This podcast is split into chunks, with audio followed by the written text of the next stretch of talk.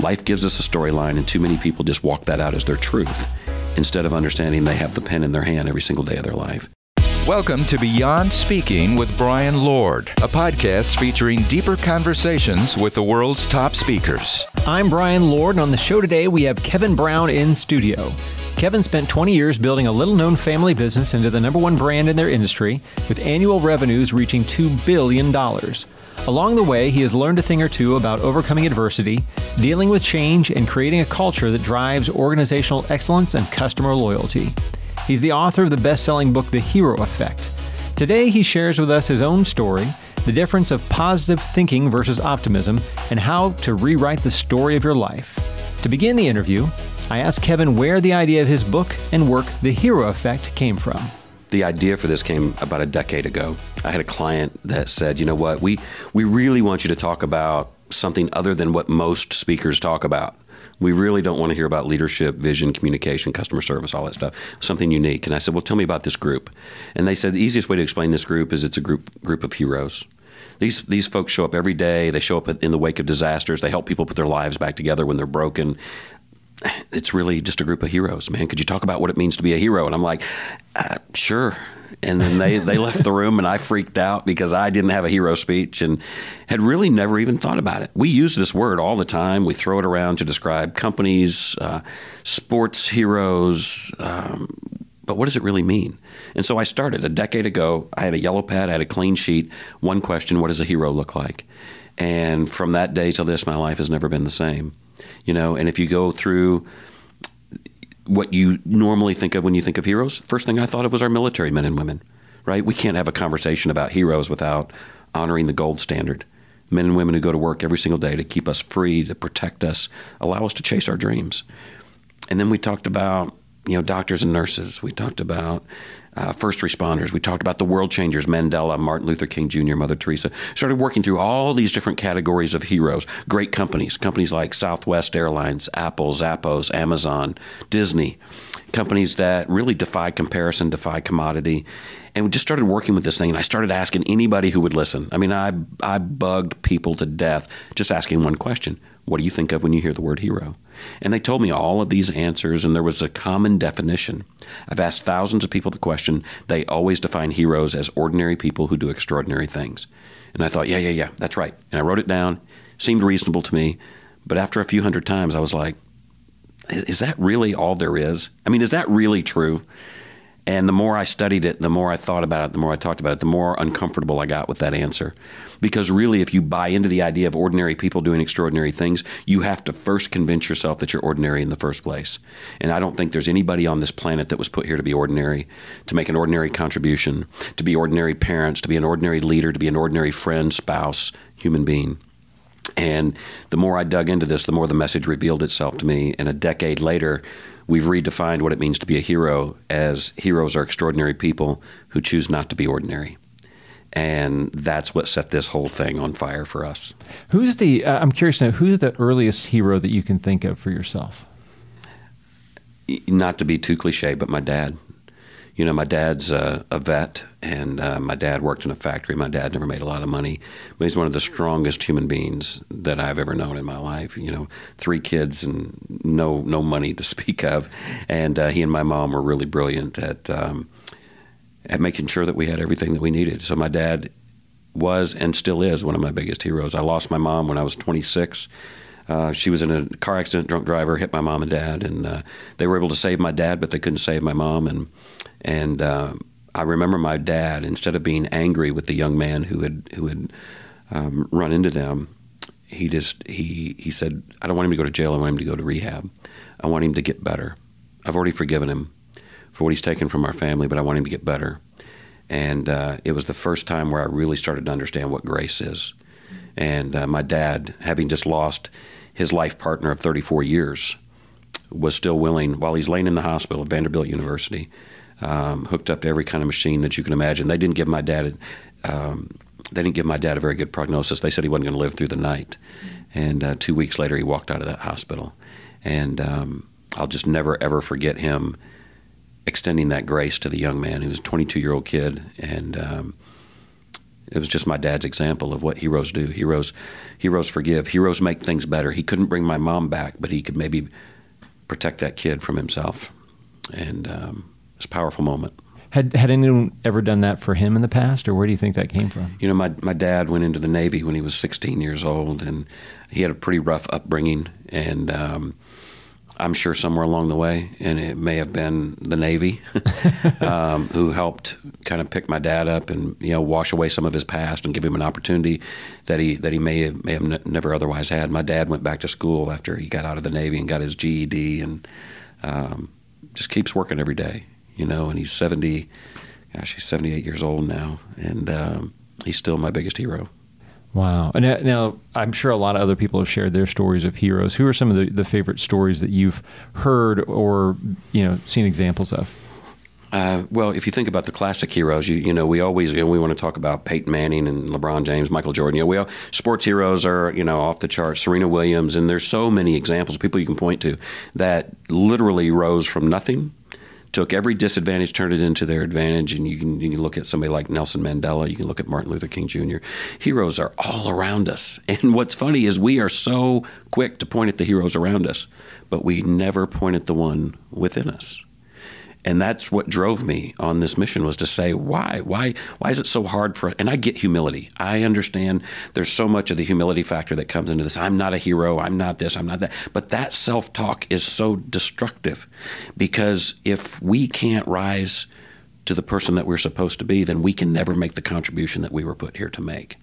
And it is my firm belief that we were here to make a contribution to society, to each other, to the greater good. And the narrative in this country right now needs people to step up. I have a line that I use a lot, and that is the world needs your hero. The world needs the uniqueness that you showed up with. You know, if you go back to the idea of ordinary thinking, I mean, if you go back to the very beginning, you know, science tells us the day you were dropped off at the pool, there were 100 million other kids dropped off at the same moment. You were the one that got here. Out of 100 million opportunities for somebody to exist, it turned out it was you. And I don't think there's anything ordinary about that. I think we were put here with talents, gifts, and abilities as unique as our fingerprints, and we were put here to use that to leave a mark on this planet that can't be erased. And so when you think about all of the heroes, I, have run into heroes in gas stations and grocery stores, drive throughs, um, banks. I, I've run into heroes all over the place just by simple gestures. And I never say random acts of kindness because I don't believe in random acts of kindness. I think if they're random, that's a problem kindness should garner our most intention. We should be intentional about being kind to other people. And we, we just say things that don't make a lot of sense. Ordinary people doing extraordinary things, random acts of kindness, think outside the box. None of that makes sense, right? We should be intentional about being kind. We're extraordinary.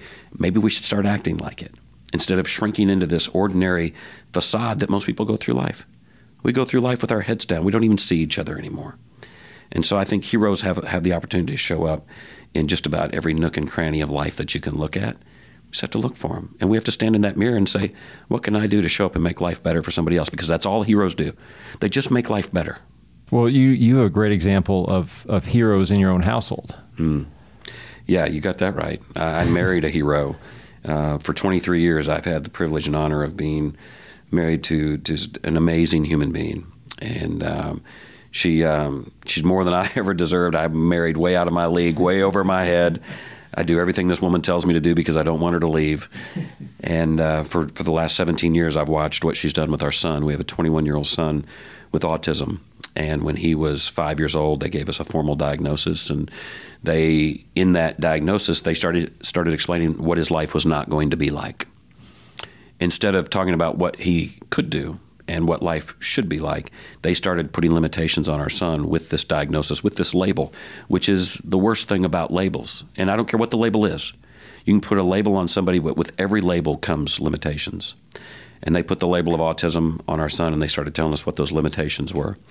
And my wife cried for 30 seconds. Um, I had a pity party that went on a little longer than that. I started buying into what they were selling. I started thinking about everything that my son, his name's Josh, I started thinking about everything Josh wasn't going to do. And I looked back at Lisa, and the teardrops were gone. And she went into mama bear mode, and she did what true leaders do. She took the storyline that life gave us, and she started to rewrite it. You know, it's fascinating to me, Brian. So many people go through life. They take the storyline life gives them, and by storyline I mean diagnosis, uh, their past, their perceived deficiencies, whatever that is. They have this storyline. Life gives us a storyline, and too many people just walk that out as their truth instead of understanding they have the pen in their hand every single day of their life. And my wife is a brilliant leader, and she knew the pen was in our hand. And she did what leaders do. She started rewriting the vision. She told her son, she said, Cover your ears. Don't you listen to what he just said. I heard what he said, Josh, but that's not your destiny. And I've watched as this vision she planted in him that day attracted teachers, tutors, guides, mentors, coaches. A vision will attract everything you need to make it happen. And in 2016, May of 2016, he graduated with honors from high school. Um, and then went on and had a college experience, and now uh, you know he's just living and loving life, and you know what an example of a hero. And my wife would probably tell you she's not a hero, and you know we we have this debate in our house all the time. You know what does a hero look like? And uh, heroes show up as moms and dads, teachers, coaches, friends, spouses, show up in every every nook and cranny of life. And that one decision to take the storyline and rewrite it changed that boy's life forever. Something I, I do like too about what you talk about is is how these people are, you know, so have such you know can have such normal jobs and and your your Disney story is one of my favorites. I mean there are a lot a lot of Disney stories out there, but yours is, is probably the most unique I've heard. So so tell us the uh, the, the apple pancake story. Yeah, the apple pancake story. Uh, really, apple pancakes is probably what changed my life and changed the trajectory of my career. I spent my entire career in the franchise world, cut my teeth in selling, and um, thought I would stay there forever. Never saw anything like this coming, but this idea called apple pancakes changed my life. When Josh was seven years old, he discovered Walt Disney World, and as a as a child with autism, when he got that on his brain, it was the only thing that existed in the whole world. I mean, it was 24 7, 365 Disney. Uh, even now, today at 21 years old, if you go into his bedroom and the TV's on, it's on the Disney Channel. And quite frankly, I'm okay with that. Um, there's, there's a lot worse that could be um, put into his mind. So, but at seven, he discovered Disney, and that's all he wanted to do. We waited until he was nine years old. We wanted to make sure he could enjoy the trip, and it wasn't so overwhelming for me because I'm not a good vacation taker. Uh, Disney did not appeal to me. Disney, you know, I was a workaholic back then. And in fact, my wife, Lisa, she said, Babe, I need you to be there for this trip. I need you to leave the laptop at home. I need you to leave the work behind. This is really important to our son. I need you to show up for eight days. And, uh, you know, I did did my duty. I said, "Yes, ma'am," and um, and we packed our bags. We made a list. I left the work at home, and we went to Disney. And little did I know that trip back in 2007 would change not only Josh's life, but it changed the trajectory of my life. And um, we we encountered a chef there. Uh, we showed up for breakfast the very first morning, and my son ordered his favorite, which was apple pancakes and they're special apple pancakes. My wife, for years, made all of his food from scratch because he was on a gluten free and dairy free diet. Because you know there were studies that showed that taking the gluten and the dairy out of the diet would help with the autism. And so he was on a very special diet for a long time. And we got there, and of course, he ordered apple pancakes. My wife explained to the chef, executive chef, very sweet lady. Her name was B. And um, she said, she called Josh Sunshine. She looked at him and said, Sunshine, I'm really sorry. I don't have the ingredients to make apple pancakes. Your mom told me how to do it, but I don't have the stuff. And uh, she made him some bacon and eggs and some special toast, and it was uh, it was just fine. I mean, we had a we had a good time. We were satisfied. And as I reflect on that moment now, you know, we use this word satisfied a lot, you know. And I have a friend of mine. Her name's Kelly Swanson. She says nobody notices normal. And I think about that in the context of being satisfied because we left that encounter with with this chef. We left that breakfast satisfied. But the truth is, satisfaction doesn't really get us a ticket to the dance. There was nothing really notable about it, nothing noteworthy.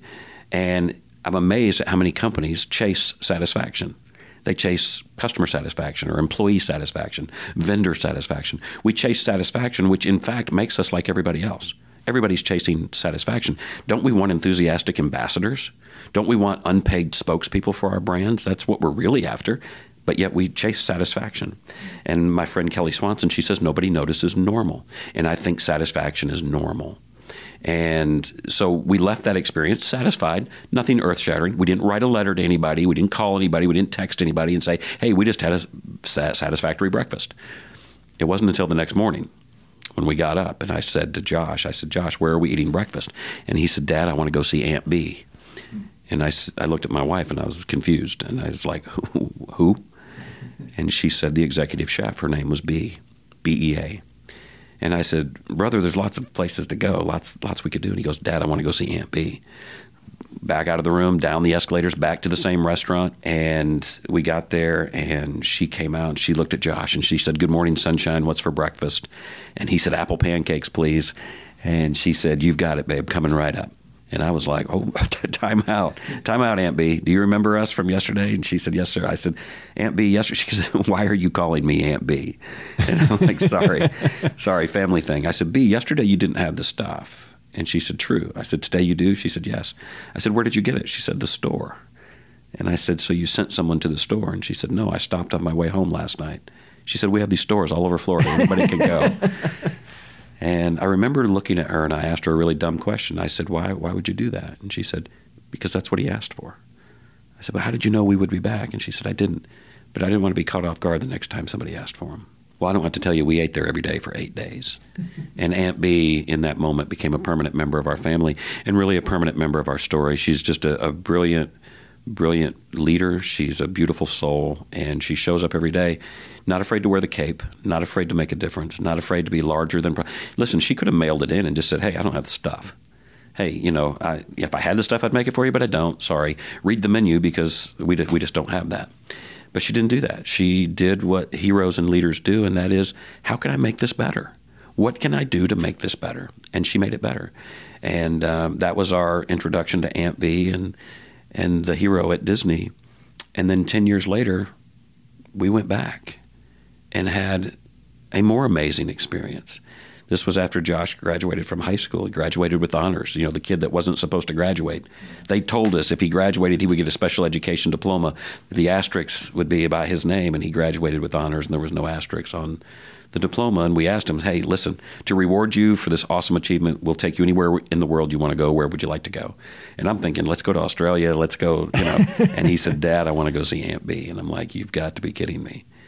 And we went back in uh, July of 2016, which was a mistake because the average temperature in Orlando is 478 degrees in July. But we went back for another eight days and we reconnected. We reunited with Aunt B, and we had an opportunity to sit down with her, and she told us her story. And she said, You know, when you were here in 2007, I didn't know anything about autism. From that day till now, I've not stopped learning about the effects of nutrition on kids like Josh. You've made me better at what I love to do.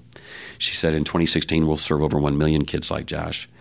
We didn't have the capacity back then, but we re engineered our special dietary meal program and we'll serve over a million kids in 2016. And, you know, we always think influence is a one way street, it's always a two way street.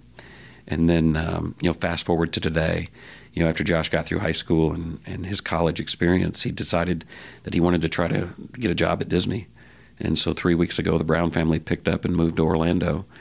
And um, we'll plant roots there and, and try to help him pursue that dream. So it's amazing what, what, what one moment in time can do for your life. And um, we're, we're living proof of that. Heroes show up every single place.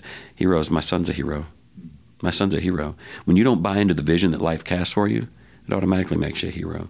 When you're willing to step out of the shadow and into your potential, when you're willing to step into the gifts you were given, instead of hiding behind the things that you think you don't have, my book, that makes you a hero you know, so many people take a sort of pessimistic view of life. You know, like, well, it's probably going to fail anyway, so I don't want to try. I don't want to get my hopes up. I want to be kind of be optimistic, but not.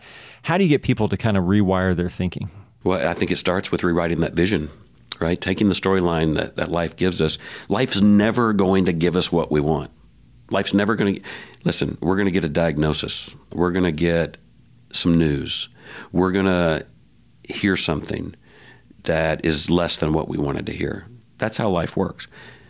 But are we willing to take that and recast it? You know, I, you know, don't get your hopes up. I heard that growing up all the time. Don't get your hopes up. That's probably not going to happen for you. That happens for other people. It doesn't happen for us. Our last name is Brown. We got the universe has a target on us. We don't know why, but things just aren't going to happen for us. And I think my message to the people who who have been taught not to get their hopes up is to get your hopes up. You look at anybody who's ever become the best in the world at what they do, and tell me that they didn't have to get their hopes up Tell me that they weren't facing a storyline that was less than what they became. Tell me that the best in the world at what they do didn't face adversity, didn't face failure, didn't face criticism, didn't face people telling them, don't get your hopes up. But what they did was they got their hopes up. They got them way up. They got them way up above everybody else. And then they pursued that vision every day of their life. I'm a strategy guy or I used to be a strategy guy. You know, I was, I was I'd get all wrapped up in the plan. And over the years I've learned to be more of a vision guy. Because if you if you talk to the really truly successful entrepreneurs, the high performing athletes, people who've really gone out in the world and, and made a difference, they chase a really big vision. They don't always have a great plan. They can probably put their plan on one page if the truth was told but they have a really big vision and they get up every day and work toward that vision.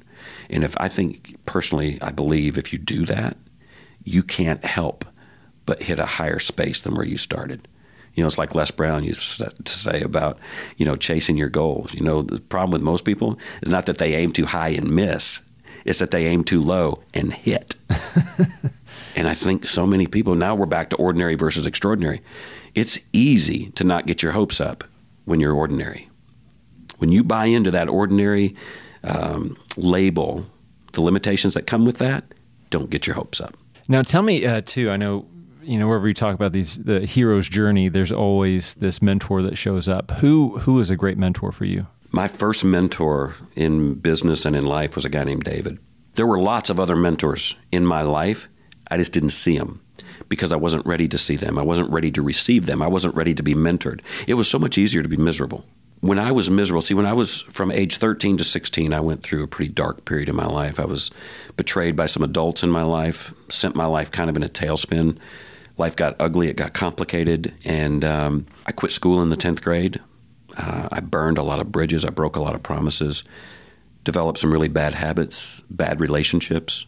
And by the time I was in my early 20s, I lived in my car and uh, sat in this car contemplating life do I stay or do I go?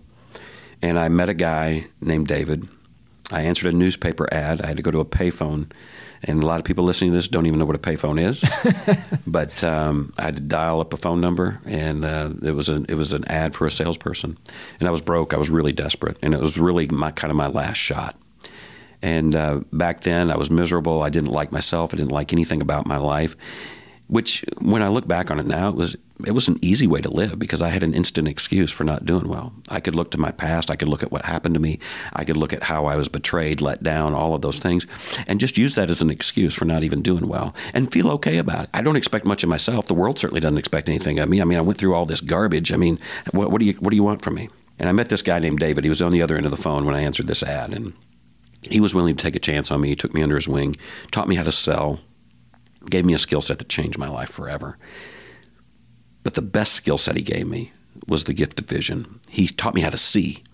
He taught me the difference between positive thinking and optimism. You know, positive thinkers they have a problem they just ignore it put their head in the sand and they think if they just you know use fancy words and you know we don't have problems we have opportunities um, you, you, know they, they stick their head in the sand they just ignore it the optimist that's a skill set right this is a muscle being optimistic is a muscle and they see the problem, they see the challenge, they don't ignore it. They see it, they call it by its proper name, which is a problem, and they go about the business of solving the problem. And I think that's the difference. And so I've trained myself to be an optimist with David's help. And he was the first one in my life that took the storyline life had given that 13 year old kid and he rewrote it. He said the past is a place of reference, not a place of residence. And up to that point, it had been my home. I lived back with that 13 year old kid, and it wasn't easy for David. You know, leadership and mentorship is not easy. If people are really interested in, in helping you, if people love you and they want to help you become a better version of yourself, they're, they're, they've got to go all in. You know, there's a lot of leaders and mentors, or they have the title of leader and mentor. They're not willing to go all in. The great ones are willing to go all in, and David did that for me. Every day he dripped on me. Every day he helped me grow. Every day he gave me confidence that I didn't have on my own. And over time, that 13 year old kid disappeared. And he rewrote that vision for my life, and I'll forever be grateful to him for that. It's probably, you know, next to my dad. You know, when I look in the mirror and I see all of these people that stand around me, as the influencers in my life. David is one of those people. He stands next to my own dad. So, final question here. If you were to give advice to someone, what's one small step that they could do to change their life as soon as they get done hearing this, what would that be? Well, first of all, go tell all the people in your life that you love that you love them. Don't take a single minute for granted. I lost my mom when I was 26 years old. My mom was 54 years old when she died. I'm 51 years old. And I realize at this stage in my life that there's more in the rearview mirror than there is out the windshield in terms of years. So the question for me is how can we make that vision happen in the shortest time possible? Because life, we, we're only here for a finite time and we just don't know. And here's what I believe to be true. When I lost my mentor, David, when after he had beaten cancer four times in 10 years after a six month diagnosis, you know, this guy practiced what he preached. This guy believed in optimism. He believed in vision. He was given a six month diagnosis. They told him he was going to die in six months, and he lived 10 years after a six month diagnosis. And um, the prognosis is usually in our hands and God's. And if we're willing to see a different vision, you can go get it. But when I lost David, I realized that as we go through this life, there's finite moments. And people enter this little space called now. They come into our life, into this circle. They're on the other end of the phone, they're on the other end of sin. They show up in our business, they show up at our dinner tables and we're usually too distracted to see them. And those moments are fleeting at best. And if we don't own the moments that matter, somebody else will. There's competition for the minds of our children. There's competition for the love and affection of the people in our lives, our significant others. There's competition for every single customer we serve and every employee that we serve with. And when we don't own this space called now, we leave the door open for somebody to take them from us. So, the number one thing that we can do in our lives is to own the moments that matter and recognize that they all matter. Thank you for joining us for the Beyond Speaking podcast. Make sure you subscribe and leave a review wherever you listen. To learn more about today's guest, visit BeyondSpeak.com. This episode of the Beyond Speaking podcast, your technical director, producer, and head Steelers fan was me, Eric Woody. Brian Lord was your host and executive producer. Shout out to special consultant Lauren D of D and Associates and Robert Borquez for that sweet, sweet intro. If you've listened this far, do me a favor and justify my existence and salary by checking out another episode of the Beyond Speaking podcast.